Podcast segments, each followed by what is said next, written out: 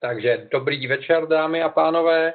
Já vás vítám u dalšího webináře, který vzniká díky podpoře ISETOSu, kterému tímto velice děkuji, eh, že to tu boholibou eh, eh, aktivitu podporuje. Naše dnešní téma je Začínáme s Macem, což znamená, podíváme se na základní rozdíly mezi tím, jak vypadá macOS X, jak vypadají Windows a jakým způsobem se Mac ovládá je to taková esence toho, na co jsem narazil u nových uživatelů. Neříkám, že to budou úplně všechny rozdíly, ale pokud je s Macem začínáte, tak věřím, že by to mohla být spousta zajímavých praktických věcí, který, které vám ten start usnadní. Poprosím vás, pokud vás napadne jakýkoliv dotaz, nestyďte se, hned mi ho napište do chatu a já na něj buď zareaguji bezprostředně, případně na něj zareagují na konci podle toho, jak dlouhá by byla ta odpověď. Takže díky moc předem za všechny dotazy a pustíme se rovnou do toho. To první, na co člověk asi narazí, první rozdíl eh, je to, že klávesnice Apple je trošičku jiná než to, na co jste zvyklí eh, z Windows a klávesové zkratky jsou trošičku jiné než na Windows. On ten rozdíl není zas tak velký, ten základní rozdíl je v tom, že Apple uh, používá primárně klávesovou zkratku command, která je označená jako CMD, případně tady tím nekonečným symbolem, který dřív býval jablíčko, potom byl nahrazen takto kvůli ochranné známce. A tato klávesa command dělá v podstatě to samé, co na Windows dělá Control, což znamená, pokud máte oblíbené klávesové zkratky, jako je Ctrl A, Ctrl C, Ctrl V, Ctrl P a, a podobně, tak stejné klávesové zkratky e, fungují na Macovi, takže když zmáčknete Command A, tak je to označit všechny. Command Z je krok zpátky. Command C je kopírovat, Command V je vložit, Command X je výjmout, takže všechny tyhle ty běžné klávesové zkratky, na které jste byli zvyklí z Windows, fungují s tím rozdílem, že místo kontrolu používáte Command.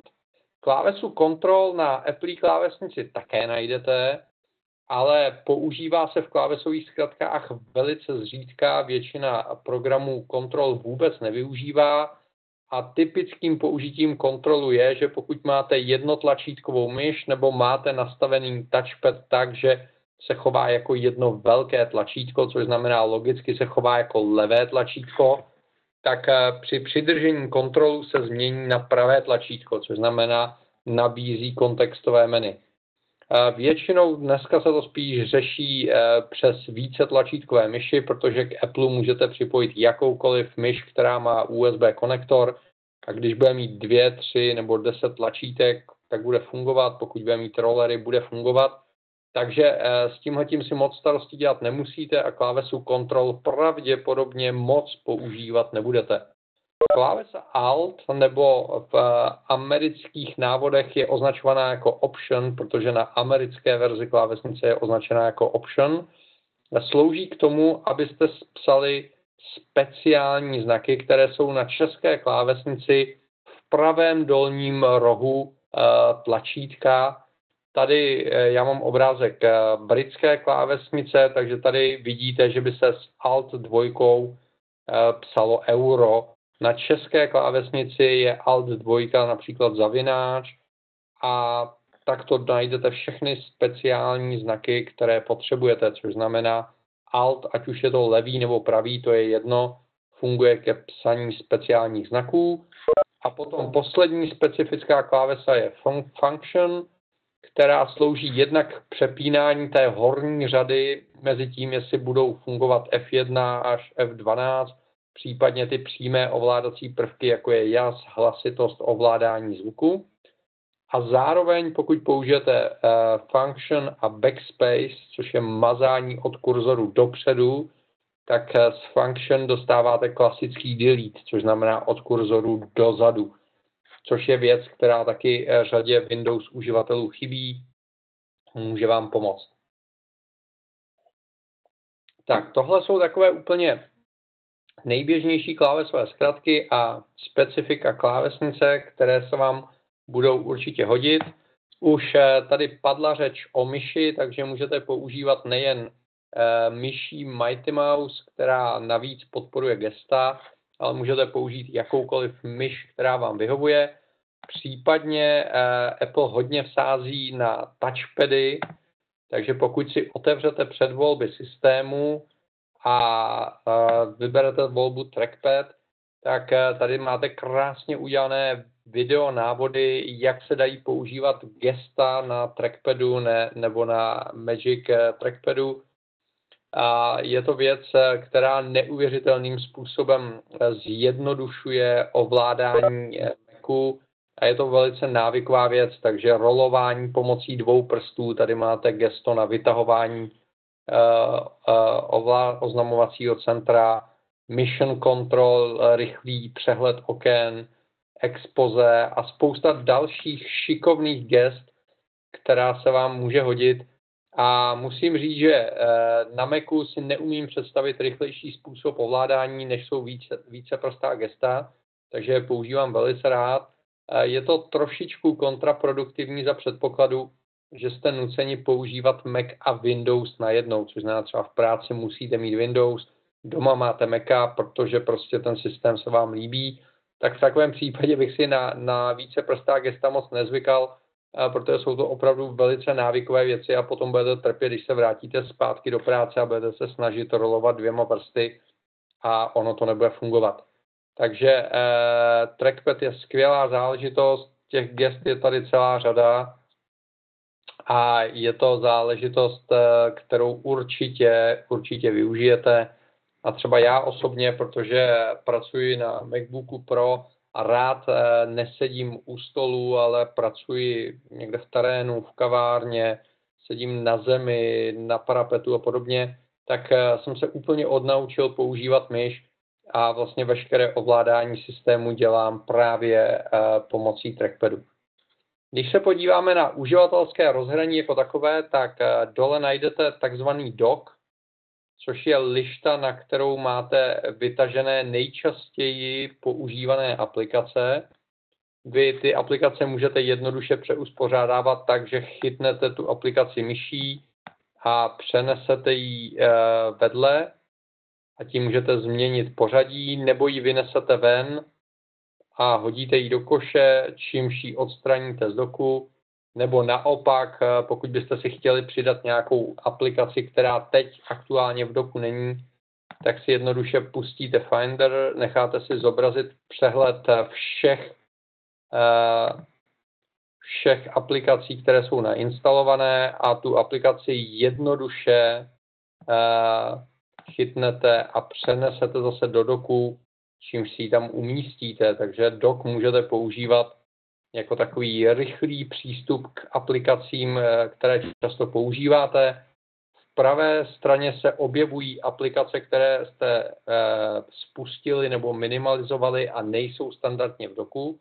Takže všechny aplikace, eh, které jsou spuštěné, vidíte vždycky v doku.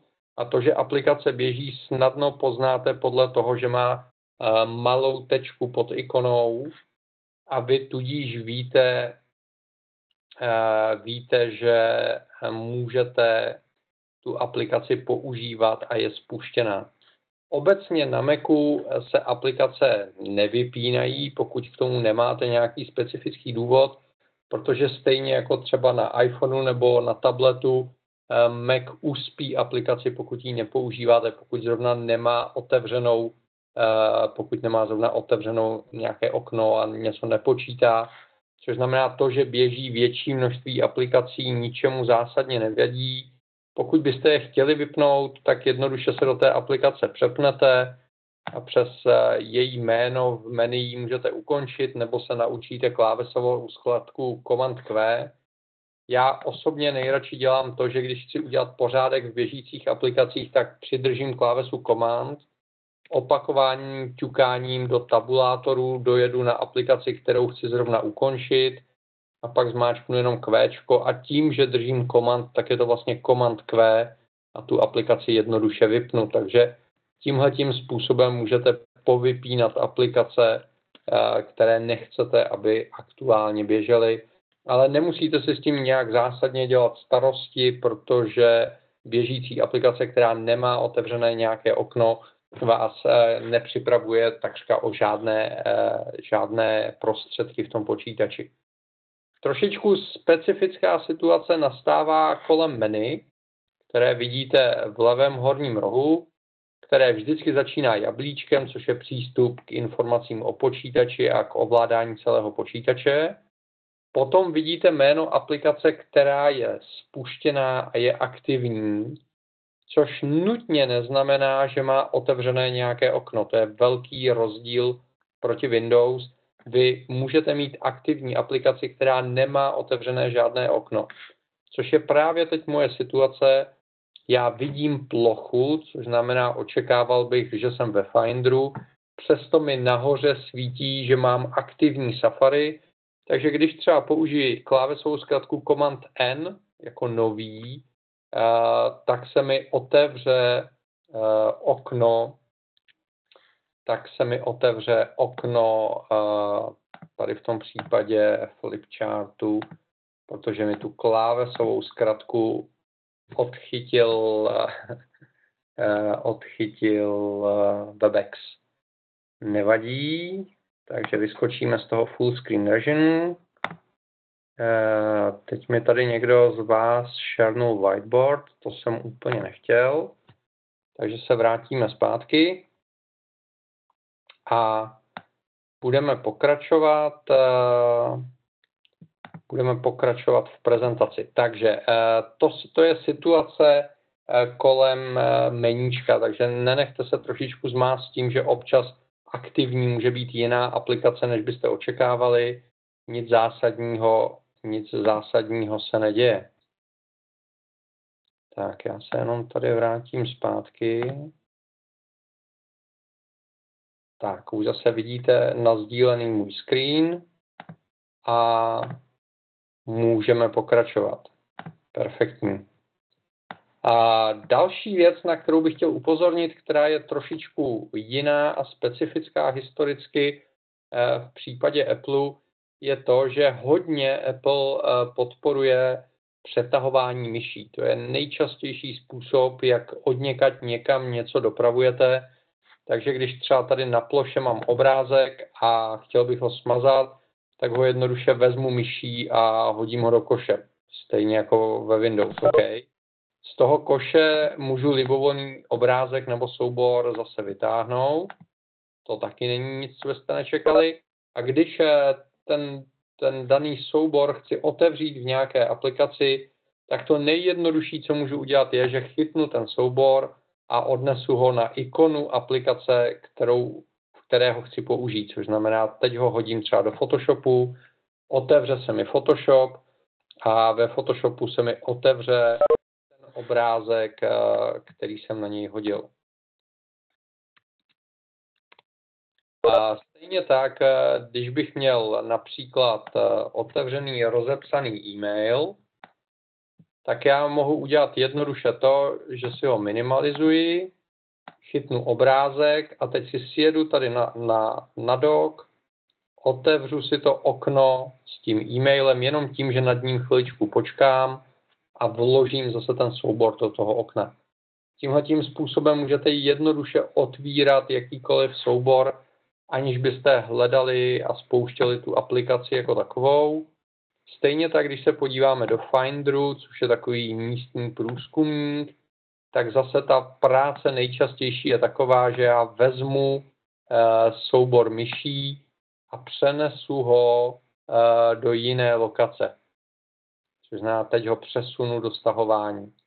Nebo ho hodím do složky work a on se přesunul do složky work a zase ho vezmu a vytáhnu ho ven.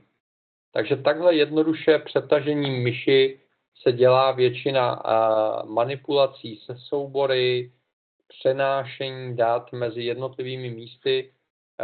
Funguje to velice hezky na spoustě míst, kde byste to možná ani nečekali, což znamená, když mám třeba otevřenou webovou stránku a mám tam nějaký obrázek, tak já ho můžu chytit a můžu ho odnést a můžu ho hodit třeba do Photoshopu a on se mi rovnou otevře ve Photoshopu což znamená, můžete brát i kusy textu a odnášet je, můžete můžete brát obrázky a podobné záležitosti.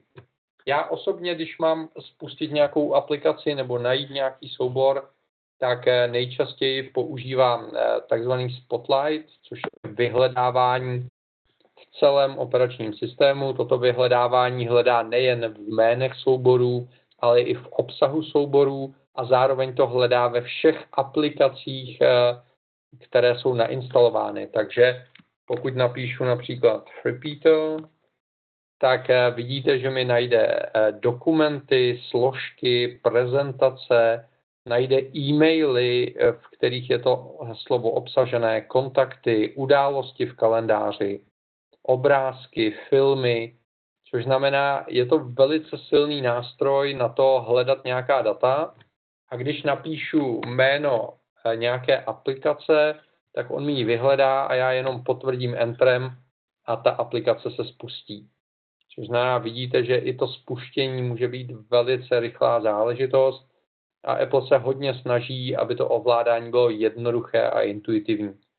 Takovým krásným příkladem toho, že věci se dají dělat opravdu jednoduše, je instalování a odinstalovávání programu. V principu jsou dvě možnosti. Jedna možnost je, že program, eh, který si chcete nainstalovat, je k dispozici v Mac App Store, což je obdoba App Store z iOS. Funguje úplně stejně, což znamená, já můžu procházet ten obchod a hledat aplikace, eh, které chci nainstalovat.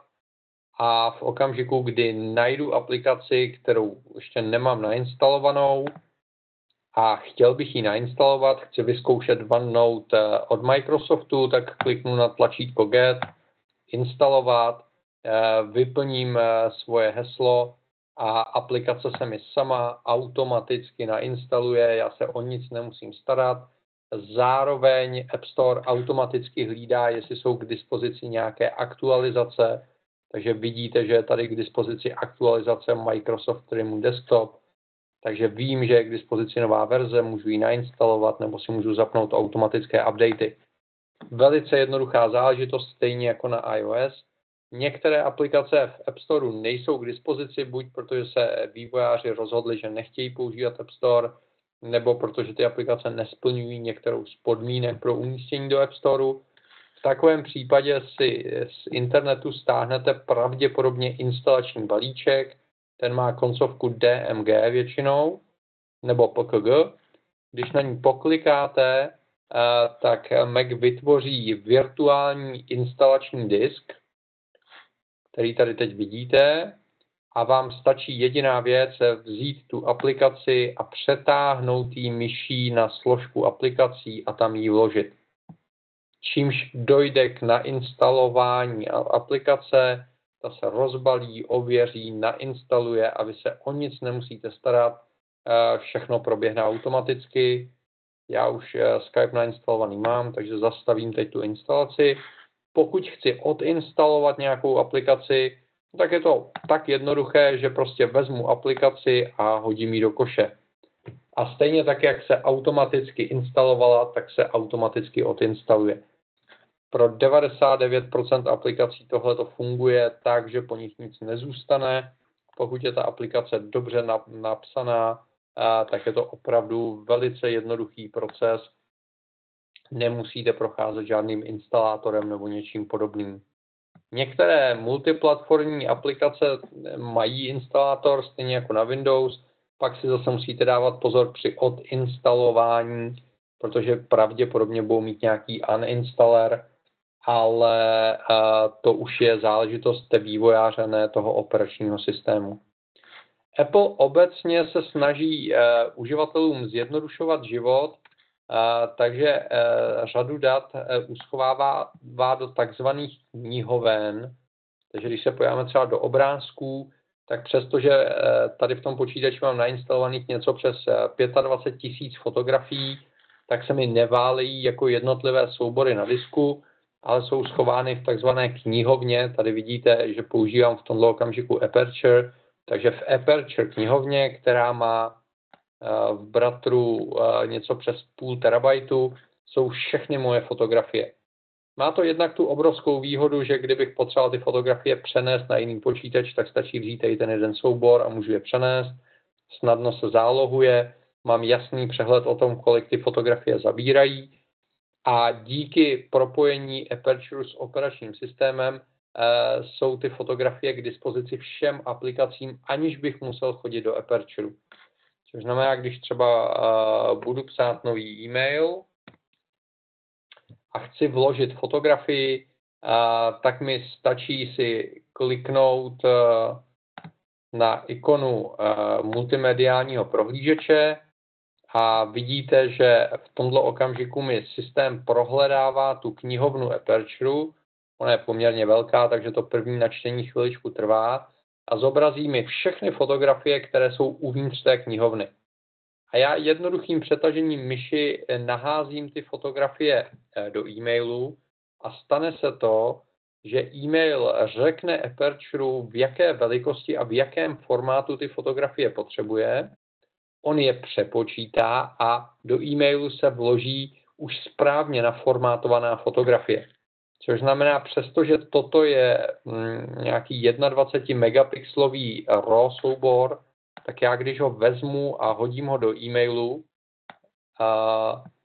tak on se automaticky přepočítá, tak ještě chviličku tam probíhá nějaký asi výpočet, a, tak se automaticky přepočítá do JPEGu příslušné velikosti a něco se nepovedlo a asi se něco zaseklo.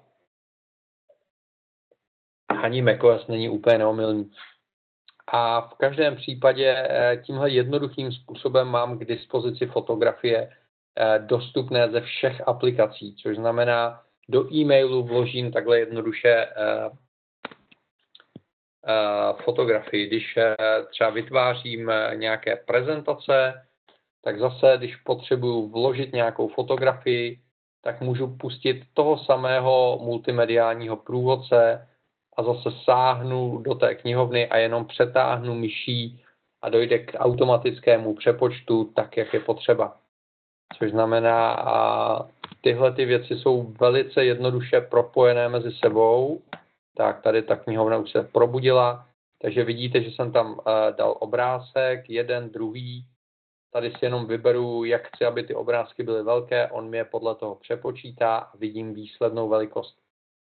Takhle jednoduché to propojení mezi aplikacemi může být a já jsem vlastně vůbec nemusel spouštět Aperture, protože díky tomu propojení těch knihoven vidím ty fotografie ve všech, eh, ve všech aplikacích a můžu s nimi eh, velice jednoduše pracovat. Nemusíte se bát toho, že je to jeden velký obrovský soubor, protože když na to klikneme pravým tlačítkem a řekneme zobrazit obsah balíčku, tak eh, zjistíte, že ve výsledku je to vlastně adresář, v kterém je nějaká kompletní struktura a jde se tady doklikat až na jednotlivé fotografie, takže to není tak, že by to byl jeden nepřehledný balík. Je to jenom dobře schovaná struktura adresářů, aby chránila uživatele před nějakým náhodným smazáním části fotografií nebo jejich přesunutím někam jinam. A stejně navázaná je uh, hudba v iTunes. Stejně tak uh, například, když spustím iMovie, uh, chci stříhat uh, nějaký film a teď si vzpomenu, že by se mi v tom filmu hodila nějaká fotografie, kterou mám v knihovně Aperture, nebo obráceně, tak zase jednoduše kni- kliknu na knihovnu Aperture a mám k dispozici uh, všechny fotografie a jenom přetažením myši je umístím Eh, do toho eh, filmu, aniž bych musel něco importovat, exportovat, eh, ukládat na disk, pak to po sobě zase mazat. Vidíte, že tady vidím všechny projekty, které mám v Aperture, všechny fotografie uvnitř toho projektu a můžu s nimi plně pracovat. Takže tohleto propojení je jedna z dalších velkých výhod, které Mac má a samozřejmě Apple se hodně snaží pracovat na propojení mezi světem eh, všech svých zařízení, což znamená mezi macOS a iOS. Takže když potřebuju přenášet soubory mezi eh, Macem a svým iPadem nebo iPhonem, tak můžu použít jednak iCloud Drive a přes cloud si přenášet soubory, takže vše, co mám uložené v iCloud Driveu, vlastně vidím na všech svých zařízeních, automaticky se to synchronizuje, anebo můžu lokálně použít třeba AirDrop, díky kterému můžu přehazovat jednoduše uh, soubory mezi iPadem, iPhonem a Macem prostřednictvím lokální sítě.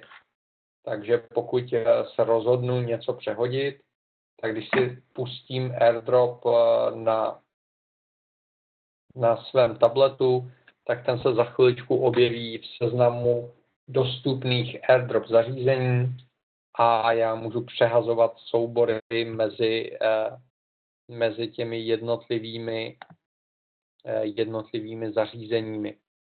Stejně tak eh, přes iCloud jsou propojeny všechny informace, které mám uloženy na svých účtech. Takže když se podíváte na iCloud, tak přes iCloud můžete sdílet kalendáře, kontakty, poštu, připomínky, hesla, která máte uložená v klíčence. Eh, můžete samozřejmě použít vyhledávání, sdílenou knihovnu fotografií a samozřejmě ten iCloud Drive. Takže tohle jsou všechno věci, které se mezi sebou propojují a vy vlastně nemusíte nic nastavovat, jenom se přihlásíte svým Apple ID a v ten okamžik se vám synchronizují mezi sebou eh, všechna zařízení. Tahle ta jednoduchost je krásně dotažená například eh, v podobě zálohování. Součástí eh, systému je zálohovací řešení, kterému se říká Time Machine. Vám ho ukážu tady přes předvolby systému, kde v Time Machine pouze vyberete, kam se má váš počítač zálohovat. Tady vidíte, že mám použitý síťový disk v time kapsuli a v ten okamžik, kdykoliv s tím počítačem přijdu do té příslušné sítě, tak on jednou za hodinu vyhodnotí, co se změnilo, co je nového v tom daném počítači a to se zazálohuje eh, do Time Machine. Pokud bych přišel o celý počítač, o disk v tom počítači nebo něco podobného, eh, tak můžu vzít nový počítač nebo nový disk nastartovat v takzvaném recovery režimu a říct, chci obnovit všechno. A v takovém případě se ze zálohy obnoví operační systém, všechny aplikace, všechna nastavení, všechna hesla, všechna data uživatelská a já vlastně můžu začít pokračovat eh, tam, eh, kde jsem byl při poslední záloze. A nebo druhá možnost je, že se stane situace, kdy jsem si něco omylem smazal nebo přepsal jeden konkrétní soubor, takovém případě si najdu to místo, kde ten soubor dřív byl, byl tady na ploše, kliknu na Time Machine a řeknu otevřít eh, Time Machine. A v takovém případě se mi ukáže historie toho daného místa a já se můžu vracet v čase a když najdu situaci, kdy mám na tom místě to, co jsem si omylem smazal, kliknu pravým tlačítkem, řeknu obnovit a zase dojde k obnovení toho jednoho konkrétního souboru zpátky na to místo, kam, kam to chci obnovit. Takže teď jsem si obnovil jeden snímek ze zálohy. Stejným způsobem můžu obnovovat spoustu věcí, takže třeba i když mám kalendář, kterém jsem si omylem něco smazal, tak zase stačí kliknout na otevřít time machine a, a vidím zálohu kalendáře, můžu ji obnovit, uh, můžu obnovit uh, smazaný nebo přepsaný kontakt a podobné záležitosti.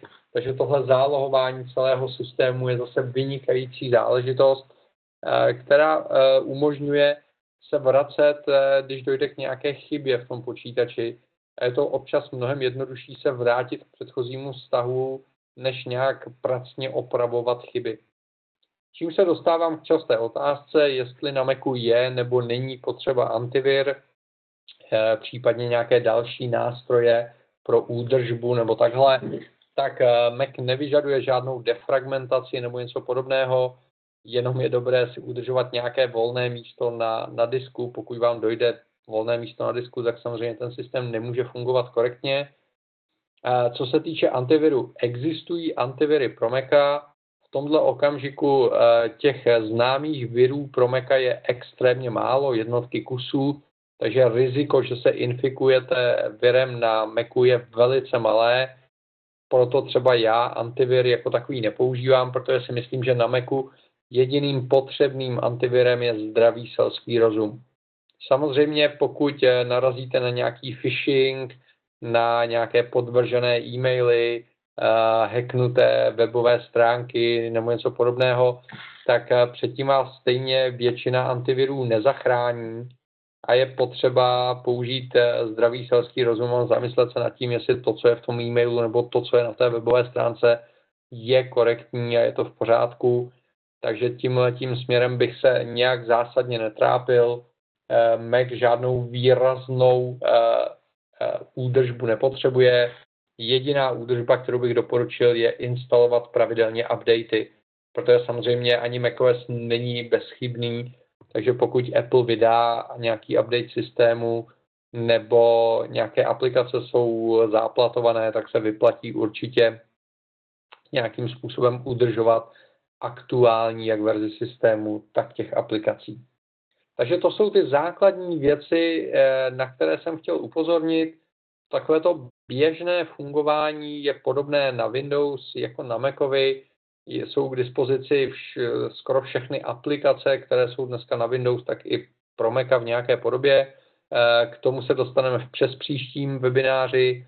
V příštím webináři si ukážeme, jak co nejjednodušeji přenášet různé typy dat z Windows na Mac a jaké tam můžou nastat potenciálně problémy. Eh, já si myslím, že ten přechod není náročný. Pomáhal jsem řadě uživatelů s přechodem z Windows na Mac a je to tak, že většinou tak 2-3 dny trvá, než si člověk zvykne na ty jiné klávesové zkratky, eh, na to, že ovládací prvky oken jsou, jsou na druhé straně, což znamená, ty křížky jsou tady obráceně, ale jinak ta funkčnost je v podstatě stejná a potom hodně záleží na tom, jakým způsobem toho Maca chcete používat. Jestli jste ochotni e, přizpůsobit svoje návyky tomu, e, co vám Apple doporučuje, v takovém případě tam je potřeba samozřejmě nějaké období řádově několika týdnů, kdy si člověk přivykne na to ovládat ty věci primárně myší a přetahováním, e, je ochoten přenést třeba svoje fotky do knihoven, hudbu do knihoven a podobně nebo jestli chcete zůstat u svých starých dobrých návyků eh, z Windows, existuje Total Commander, který má dvě okna a můžete tam kopírovat pomocí F4, pokud by vám to vyhovovalo. Eh, můžete si na, nainstalovat Microsoft Office a, a používat eh, Office tak, jak jste byli zvyklí na Windows, nebo můžete přejít na Pages, Numbers a Keynote o teplu, pokud to pro vás dává smysl a tak dále a tak dále a tak dále.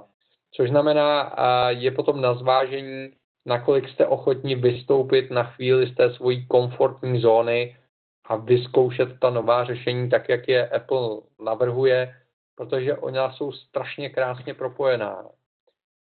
Apple umí věci typu, že když u nějaké schůzky vyplním adresu, tak ta adresa se mi zobrazí na mapě, když já kliknu na tu mapu, tak se mi otevře mapa.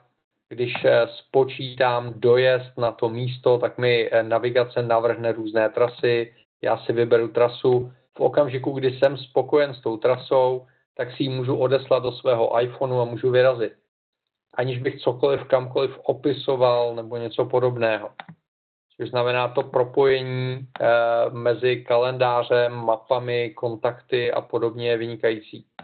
To samé je třeba v e-mailu, pokud má někdo udělanou dobře e-mailovou patičku, tak můžete vzít takhle celou adresu a zase vám Apple nabízí možnost z ní vytvořit kontakt, eh, zavolat eh, pomocí FaceTimeu, eh, přidat, použít v mapě a podobně. Takže zase je to krásné propojení a aby to propojení fungovalo, tak musíte začít používat systémový kalendář, systémové kontakty a podobně. Takže se vyplatí trošičku eh, se zaexperimentovat a přizpůsobit se a potom ta integrace a, a ta vzájemná spolupráce je výrazně lepší. Tak eh, pokud máte nějaké dotazy, eh, tak se ptejte, já bych byl nerad, kdyby to byl jenom monolog. máme webinář, což znamená, máte možnost se mnou interagovat, takže pokud máte jakýkoliv dotaz, tak vás poprosím, napište ho do chatu a já na něj velice rád odpovím. A pokud eh, nebudou další dotazy, tak já se s vámi rozloučím a budu se těšit příště, kdy se zaměříme na přenos dat a přenos souborů mezi Macem a Windows. Tak to vypadá, že v tomto okamžiku nemáme žádné dotazy. Dobrá, v tom případě se těším příště na shledanou a mějte se krásně.